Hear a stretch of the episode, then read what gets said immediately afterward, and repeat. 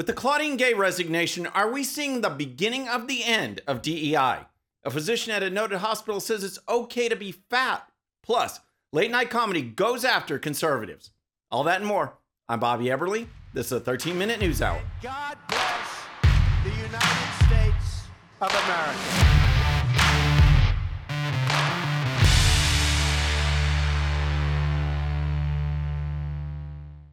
Okay, friends, welcome to the show. Happy Monday. Hope you had a great weekend. If you're new to the show, thank you so much for tuning in. The holidays are over, and I am so glad to be back. This past weekend, I was up at Newsmax in the studios in New York. If you want to check out that interview, you can do so right there at the link above. And I want to give a special shout out to Jason Rosenberg, who is doing an awesome job at Newsmax. And hey, my friend, I got a Batmobile coming just for you. All right, we're going to start with former Harvard president Claudine Gay and what could perhaps be the final crack that brings down the entire DEI or diversity, equity, and inclusion movement. As you know, America's colleges and universities have long ago stopped focusing on education and instead have become breeding grounds for left wing activism. It wasn't by accident, it didn't happen by chance. It was exactly according to the Marxist playbook. And Claudine Gay was not only the poster child for this movement, but she epitomized everything that is wrong with higher education today. Her ultimate downfall came following the October 7th Hamas terrorist attacks against innocent Israeli civilians. During congressional testimony, Gay would not denounce anti Semitism and refused to state whether calling for the extermination of Jews violated Harvard's code of conduct. I will ask you one more time. Does calling for the genocide of Jews violate Harvard's rules of bullying and harassment? Yes or no? Anti Semitic rhetoric. When And is it anti Semitic rhetoric? Anti Semitic rhetoric, when it crosses into conduct that amounts to bullying, harassment, intimidation, that is actionable conduct, and we do take action. So the answer is yes, that calling for the genocide of Jews violates Harvard Code of Conduct, correct? Again, it depends on the context. It does not depend on the context. The answer is yes, and this is why you should resign. These are unacceptable answers across the board. As you know, the outrage from Gay's testimony, along with the heightened focus on how radical students have become on college campuses and the pushback from major donors, led Gay to finally resign. But she's still keeping her nearly $900,000 salary, can still teach at Harvard, and fired a parting shot with the New York Times op ed. In an op ed, she writes, My hope is that by stepping down, I will deny demagogues the opportunity to further weaponize my presidency in their campaign to undermine the ideals animating Harvard since its founding excellence, openness, independence, and also truth. Imagine that, playing the race card. The pesky demagogues. It's not like she was incompetent, a plagiarist, and someone who condones anti Semitism. Nope, none of that. According to the left, it's just about racism. But here's the thing Gay was a complete and total diversity hire, the perfect example of DEI at its worst. Rather than hiring someone who could do the job, qualifications, and competence, they were put on the back burner, and finding someone who could check the boxes became the priority. The question is have Americans had enough of the DEI wave? Could Claudine Gay be the turning point? As reported by Channel 5 KTLA, the founder of Lululemon, Chip Wilson, is firing back at his old company for embracing DEI and turning away from the actual message of health and athleticism upon which the company was founded. Forbes profiled the 67 year old who still owns 8% of the company. They talk about his distaste for the quote, whole diversity and inclusion thing. He also said the people in the ads that they have look unhealthy, sickly, and not inspirational. Then he says, quote, You've got to be clear that you don't want certain customers coming in. Now, Lululemon does not like this. They fired back, told CNN he doesn't speak for the company and his views don't stand for their values or, the, or their beliefs, and that they're very proud of their diversity, equity, and inclusion. But you have to wonder is the tide turning this way? Axios reports companies, in large part, moving away from diversity, equity, and inclusion programs, a big shift from a couple years ago, saying that they're often criticized for being just performative and that DEI programs have become lightning rods for the anti woke.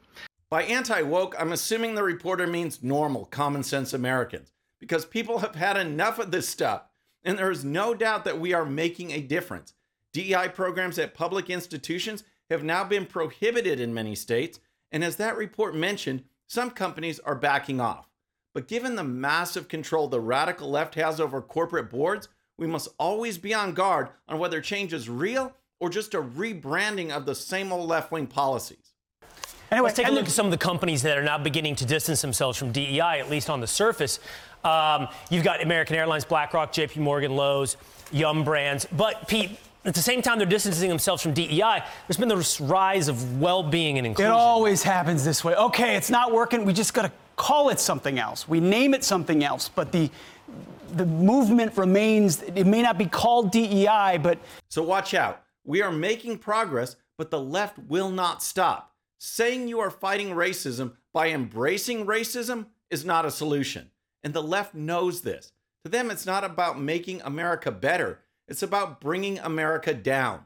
The American way of life is the single biggest threat to the Marxist agenda in the entire world. They'll keep fighting, but as we saw with the Harvard president, we can make a difference if we keep up the pressure. All right, next let's talk about being fat. But first, if you're new to the show or haven't subscribed yet, regardless of platform, just search out my name, hit that subscribe button, make sure notifications are turned on. That way you can follow the show and help us grow. Okay, next let's talk about being fat because being fat is not healthy, right? Being overweight contributes to many, many poor health conditions. At least that's what we've been told forever. When you look at the CDC website under overweight and obesity, you read, quote, obesity is serious because it is associated with poor mental health outcomes and reduced quality of life. In the United States and worldwide, obesity is associated with the leading causes of death, including deaths from diabetes, heart disease, stroke, and some types of cancer. End quote. Wow, that's serious stuff. We should all strive to lose weight and be healthy. But hey, not anymore, because once again, the left pulls out its playbook and identifies the obese not as a group that should strive to be healthy, but as a group that is actually normal, but oppressed. We've seen this ideology manifested in Victoria's Secret ads, Sports Illustrated swimsuit issues, and other advertisements where fit, healthy, and thin has been replaced by not fit, not healthy, and massively overweight. And it's one thing for the left to try and say that everyone is special in their own way, kumbaya, blah, blah, blah. But in typical fashion, the left is ignoring the science in order to push an agenda. Now we are seeing actual health professionals, doctors and nutritionists, embrace the left wing talking points and push science aside. On X, the libs of TikTok posted a video of a physician at Cedar Sinai Medical Center who completely throws out all her medical training to embrace the radical left. Here's a sample. Here's my hot take as a doctor. I totally agree. It is okay to be fat. We don't say that enough, but it needs to be normalized. If you are fat, that is okay. It is typically not a problem that requires immediate solving. It is not an emergency. You don't have to drop everything in the pursuit of being not fat. Wow. Isn't a physician supposed to help someone become healthy? But now, with Marxism being infused into everything, including the medical profession, what you are now hearing is rhetoric which pretends that no matter what you do or what you think, it's okay. And even more than okay, it's reality. Here's more. It is okay to not be healthy. We act like it is this moral failing, this cardinal sin that you deserve a scarlet letter if you are not healthy. And there's a name for that, and that's called healthism. But a good doctor will not judge you for being fat. They will not judge you for being unhealthy. They will not judge the decisions that you made or the decisions that were made for you, which is the much more likely scenario that got you to the point where you are right now. What? Again, we see another common element of the left wing playbook when she basically says, This isn't your fault. Someone else did this to you. Someone else is the oppressor, and you are the oppressed. Health and science are thrown out the window, and what she is saying is that a good doctor is nothing more than a cheerleader. Make all the poor health decisions you want, and a good doctor shouldn't say a word about it, at least according to her. We're here to help you with the changes that you want to make. And if you are someone who wants to lose weight for health purposes, and there are certain scenarios where losing weight can be health promoting, we're here to help you with that. We are also here to help you if you decide to not make any changes at all. We're still there. Yep, this is what happens when the left takes over. Men can be women, kids can be cats, and the obese are just as healthy as everyone else. I say enough is enough. Next, here's some rapid fire headlines from around the country. Considering the fact that the left has Joe Biden, Alexandria Ocasio Cortez, Ilhan Omar, Adam Schiff, Nancy Pelosi, and a host of others, one would think that late night comedians would have plenty of material to make fun of the loony left. But as just another example of how the left steers the narrative to influence Americans, a new study from the Media Research Center found an incredible imbalance in late night jokes. As reported by the New York Post, the study from the Media Research Center found that 81% of all political jokes told on major late night comedy shows in 2023 targeted conservatives. 81%. The shows analyzed were ABC's Jimmy Kimmel Live, Comedy Central's The Daily Show, NBC's Late Night with Seth, Seth Meyers, NBC's The Tonight Show starring Jimmy Fallon, CBS's The Late Show with Stephen Colbert, and The Late Late Show with James Corden until its cancellation in April. And if you want to know who the winner or the big loser is, it's Jimmy Kimmel. His show had the highest rate of anti conservative jokes for a single show out of the six.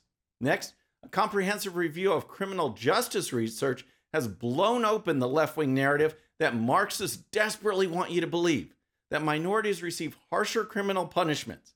According to the story in the Daily Wire, an analysis of 20 years of academic literature found that there is little or no evidence that minorities are mistreated by the criminal justice system when it comes to punishment, despite assertions to the contrary by policymakers, media, and academics. The research comes from professors Christopher Ferguson and Sven Smith of Stetson University and will be published in the criminology journal Aggression and Violent Behavior. In the study, the researchers wrote, quote, we express the concern that evidence for racial bias in the US criminal justice system has been consistently weak and that scholarly narratives have too often ignored this in favor of the systemic racism narrative. End quote. Once again, it's not about the science or the data, just about the narrative. Finally, as the media keep pushing this racist narrative, more blacks and Hispanics are rejecting the policies of Joe Biden and starting to embrace Donald Trump. As reported by the Gateway Pundit, a review of polls conducted by Bloomberg found that Trump is poised to take 14% to 30% of the black vote. Trump only won 8% of the black vote in 2020, according to the data analyzed by the Pew Research Center. According to Newsweek, the black voting turnout has slightly increased in presidential elections from 58.5% of eligible voting population in 1964, the earliest election for which such figures are available, to 58.7% in 2020, according to Statistica. This means if Trump wins more than 13% of the vote share, he will gain the highest proportion of the black vote since Nixon in 1960 and more individual black votes than any Republican candidate ever. Can he do it?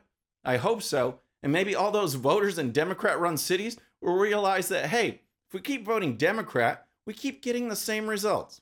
Go figure. Friends, that's our show for today. I hope you enjoyed it. Remember, today's show's one sheet is available to Patreon supporters using the link in the description. The one sheet gives you the links to all the videos and stories used on today's show so you can dive even deeper into each issue. And with that, our next show will be Wednesday evening at the usual time. Until then, I'm Bobby Eberle. This is a 13 minute news hour.